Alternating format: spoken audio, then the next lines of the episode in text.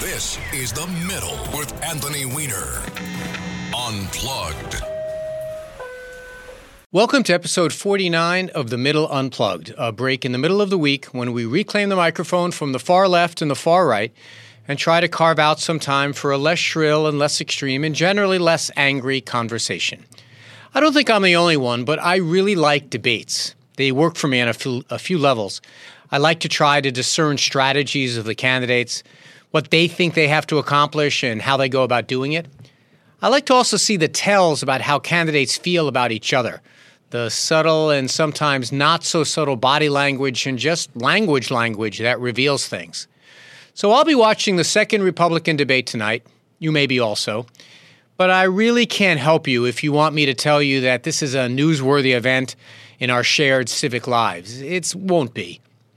It will help us learn who the folks on the stage think is doing well. I've always believed that far more telling than public polls are the words and actions of the candidates in a race. If Ramaswamy starts to attack Nikki Haley tonight, as I expect he will, it'll confirm that what they think is also what I suspect that Haley is having a moment. She's performed well in public polls since the last debate and is one of the best head to head candidates when matched up with Joe Biden, despite the fact that she's not very well known. I won't be particularly interested in looking at how they might do against Joe Biden, any of these candidates, because recently it seemed even more obvious than ever that Donald Trump will be that candidate. Big super PACs for other candidates are either running out of money or giving up. Individual big donors who've been public about supporting not Trump have started to make their public apologies to him. And the polls are showing fewer and fewer undecided voters moving anywhere but to Donald Trump.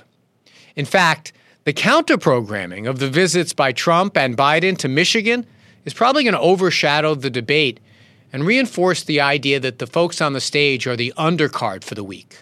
By the way, talking about candidate strategy, I love this matchup Trump v. Biden on talking about unions and working people middle class, working guy, Scranton Joe Biden, literally walking a picket line yesterday was pretty amazing. The fact that Trump said he was going first, he's speaking at Michigan today, actually makes it better. Oh, yeah, you want to talk about the plight of the working man? Anytime, anywhere, chickie. That's how I imagine Biden talks. Union membership may not be what it was, but unions are popular, and the UAW uh, workers have the support of like 70% in recent polls. Yet, in a play to their donor class, Republicans have been doing what they know best trying to make pro union a liability.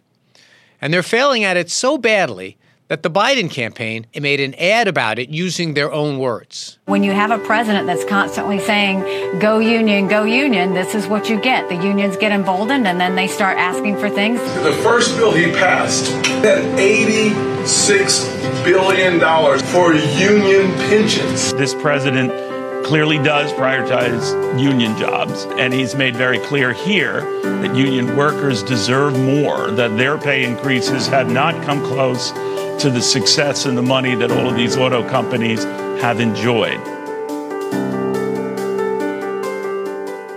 I did an hour of, on this on Saturday on the middle. It's worth a listen. And what is the Trump line on the strike? Listen to this. Let's talk about the economy.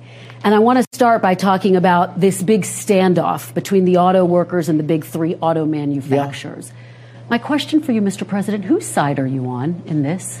Uh, I'm on the side of uh, making our country great. Uh, the auto workers uh, are not going to have any jobs when you come right down to it, because if you take a look at what they're doing with electric cars, electric cars are going to be made in China. The auto workers are not going to have any. I'll tell you what, the auto workers are being sold down the river by their leadership, and their leadership should endorse Trump.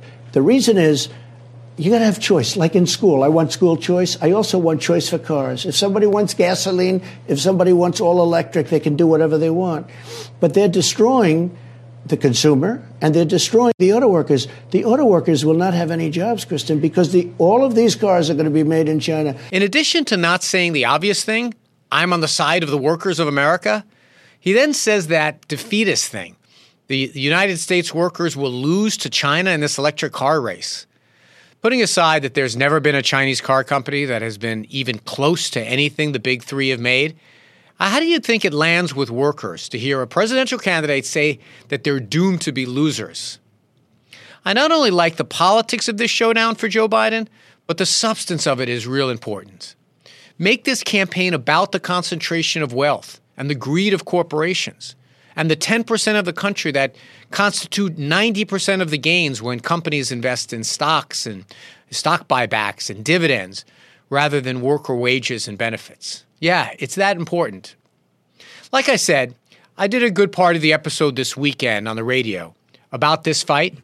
I got a bit of flack about it because I insisted that callers who wanted to complain about how senators were dressed that they had to tell me when they called also which side they were on in this actually important debate. But now, back to the less important one. In addition to watching their moves in conflict to each other, I'm also on the lookout tonight for how the vice presidential race is going. Haley, Scott, and Vivek are re- re- running for president, but they're really trying to make themselves viable to be picked by Trump. Unlike DeSantis, who Trump hates, Christie, who is running as the anti Trump, and Pence, who is both disliked by the Trump base and seems to dislike them, the other three have good arguments to be Veep. Haley is a woman from a southern state who has largely steered clear of, of criticizing Trump, except with her very presence in the race. That may seem insulting to him. She said she wouldn't run against him, and then obviously she did.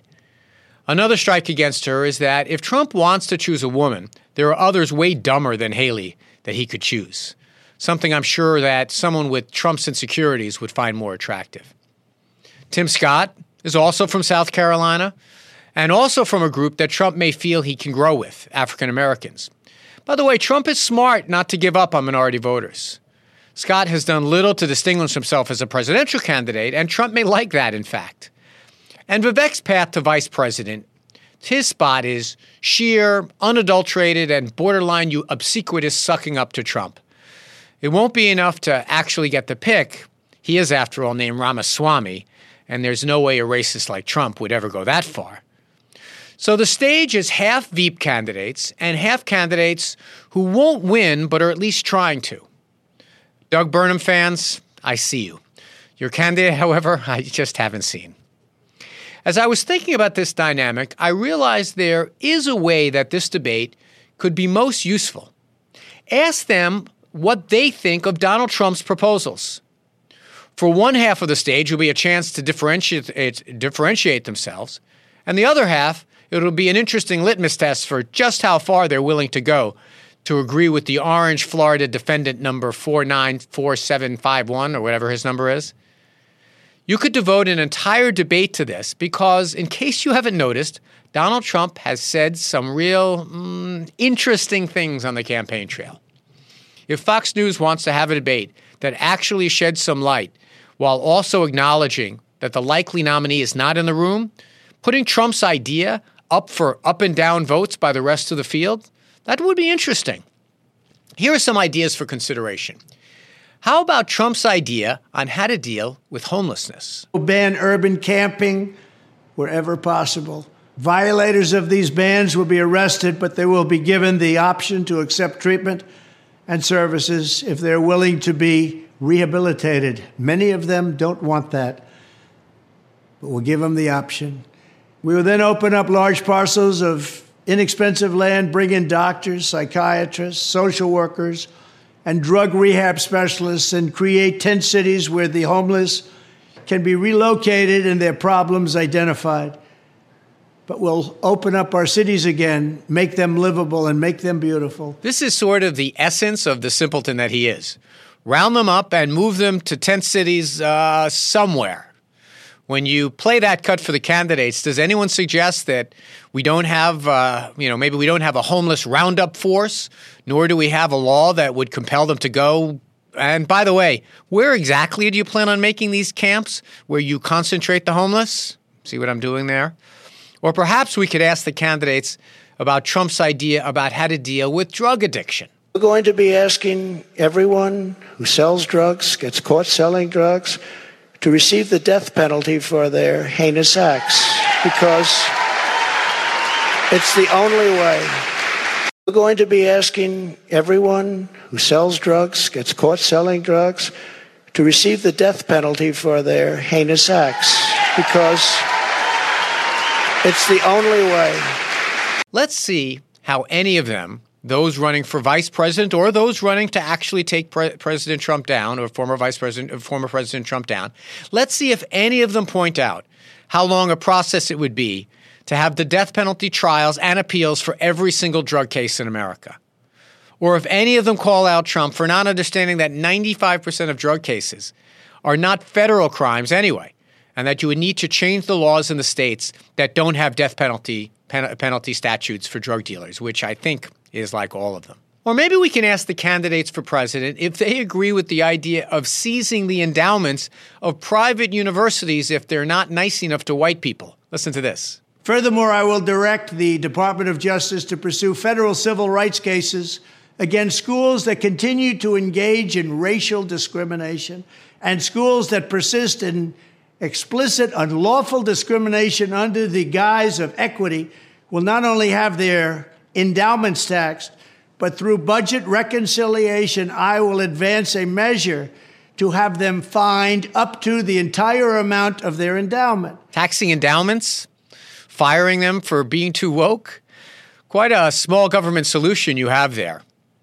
But if taxing tax exempt organizations is on the table, can we have a little chat about the NRA? On the foreign policy side, would Nikki Haley and Vivek agree that with Trump on how to settle this little matter of the ground war raging in Europe between an ally and an enemy of the United States? I will end that war in one day. It'll take 24 hours. I know Zelensky well. I know Putin well. I would get that ended in a period can, of. You can break that deal. 100%. It would be easy. That deal would be easy. A lot of it has to do with the money. A lot of it has to do with the military, you know, that Yeah. we're giving. But I would get that deal done w- within 24 hours. Ah, yes. A lot has to do with the the money and quote military that you know we're giving. Maybe the question can be in the form that he used to use on Name That Tune. I can see Tom Tim Scott saying, "Yes, Jim, I can end that war in 23 hours." Trump has now said that formulation of an answer about a dozen times. When will we hear more about this plan of his? If only there had been journalists around when he said this. Wait, what? Oh, it, there was a reporter there, and they didn't ask him to explain? Oh, how surprising. Well, never mind.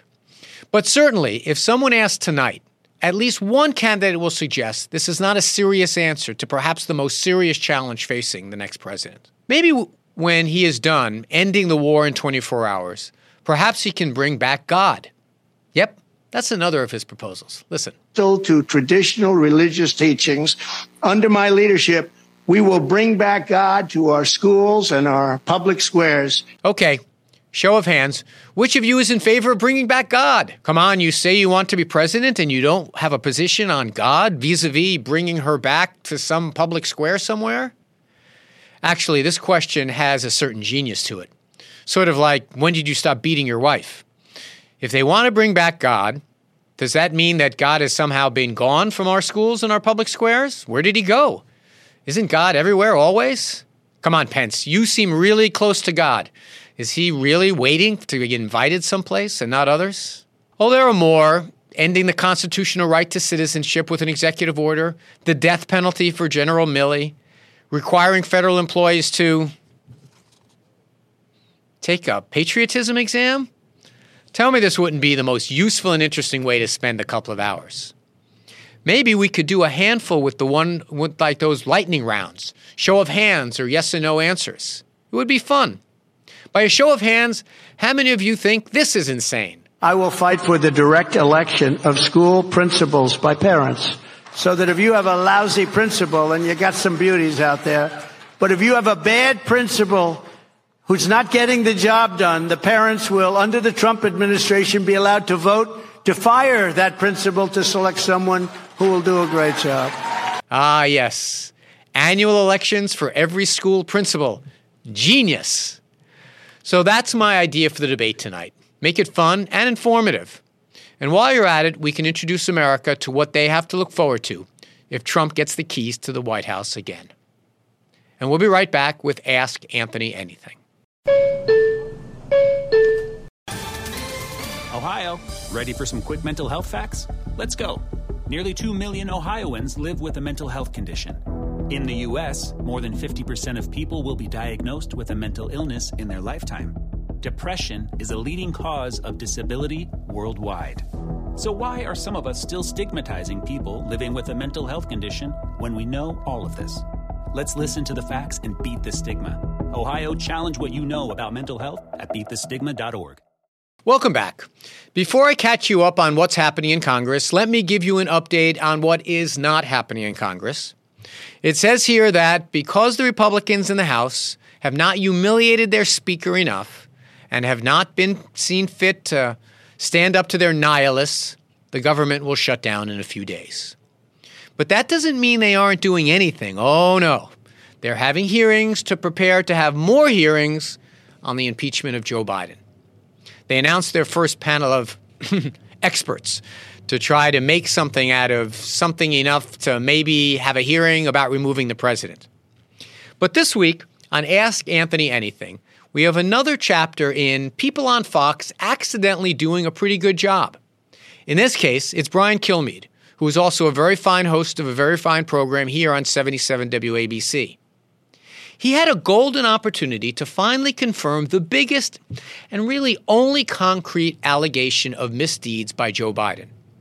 You see, Joe Biden, when he was vice president, worked on Ukraine policy. As part of that job, he was the mouthpiece for U.S. policy that wanted Ukraine to do more to get rid of corruption in its ranks. One corrupt guy that the United States wanted to get rid of was a fellow named Viktor Shokin, who was supposed to be in charge of cracking down on corruption, but instead was himself very corrupt. This was the view, getting rid of Shokin, of the Europeans, of most Ukrainians, of the U- Ukrainian parliament, and importantly, of a bipartisan Ukraine caucus of the United States Congress, Republicans and Democrats both. They wanted to get rid of this guy, Shokin. But Fox News and their monkeys in Congress have tried to weave another story that Joe Biden was not acting out national policy, but he was acting on behalf of an energy company called Burisma, who had been investigated by Shokin. Burisma had hired Hunter Biden to be on its board. See here? Okay. So, what is the Ask Anthony that this week? Well, it's even better than asking me. Brian Kilmeade had the chance to finally get to the bottom of this by interviewing the former president of Ukraine, Petro Poroshenko. Take a listen to how this went. I had a chance to talk to uh, Viktor Shokin, a man who says uh, he was uh, friends of yours, who you asked uh, to come back and help out during the transition uh, after the previous regime. Here's what he said on why he was fired by you. Listen. Poroshenko fired me at the insistence of the then Vice President Biden because I was investigating Burisma. There were no complaints whatsoever, no problems with how I was performing at uh, my job, but because pressure was repeatedly put on President Poroshenko, that is uh, what ended up in uh, him firing me. Is that why he got fired because of the billion dollars and the, the, the former vice president, now president? First of all, this is the completely crazy person. And this is something wrong with him. Second, there is no one single word of truth. And third, I hate the idea to, com- to make any comments and to make an, any intervention in the American election. We have very much enjoyed the bipartisan support, and uh, please do not use the such person like Shark Shokin to undermine the trust between bipartisan support in Ukraine. Right. Uh, what do you mean? He's not your friend? I don't see him maybe four years or something at all, and hate the idea to have him because he play very dirty game, unfortunately. Okay, so that is not true. You didn't. You he didn't get fired because of Joe Biden. He was fired uh, but because of his own statement. And if he do not do that, next day Ukrainian parliament will fire him uh, with that. All right, uh, Mr. President, thanks so much. Stay safe. Uh, best of luck along the way in this counterinsurgency. Hope you make some big progress through the rest of the uh, through the rest of the fall. Thank you, sir. So let me summarize. Hey, can you confirm that up is down? Oh no, you fool. Up is not down, and anyone who thinks that is also a fool. By the way, you didn't see the, the you might not have seen this in the cut, but Poroshenko was laughing at the very question. So why is this a big deal? It's not really. The ability of Fox and Comer and Jordan and these other guys to try to rewrite this affair is limitless because it has to be. Without this, Biden got someone fired who was investigating his son Kennard. There is nothing but emails about the big guy. Well, I really do appreciate you joining me again on the Middle Unplugged. Next week, we'll be back with another episode. Maybe we'll have a review if anything interesting happens in that debate tonight. I also want to encourage you to download and subscribe to my other podcast, which is called The Middle. The Middle and The Middle Unplugged come in different feeds. And The Middle is a little bit different because we take calls, it's a radio show, and that's the way the feedback happens. If you'd like to be part of the feedback to this program, you can do it a couple of ways. One, you can reach out to me at weinerwabc at gmail.com or at Rep Weiner, R E P W E I N E R, on Twitter. I think it's Anthony D. Weiner on Threads and on Facebook, or several uh, podcast platforms. You can leave comments, and I try to read those as best I can. It's really been great having you along. The program's been doing very well with all of your support, and for that, I'm grateful. I want to thank you again for joining us, and this marks the end of the Middle Unplugged.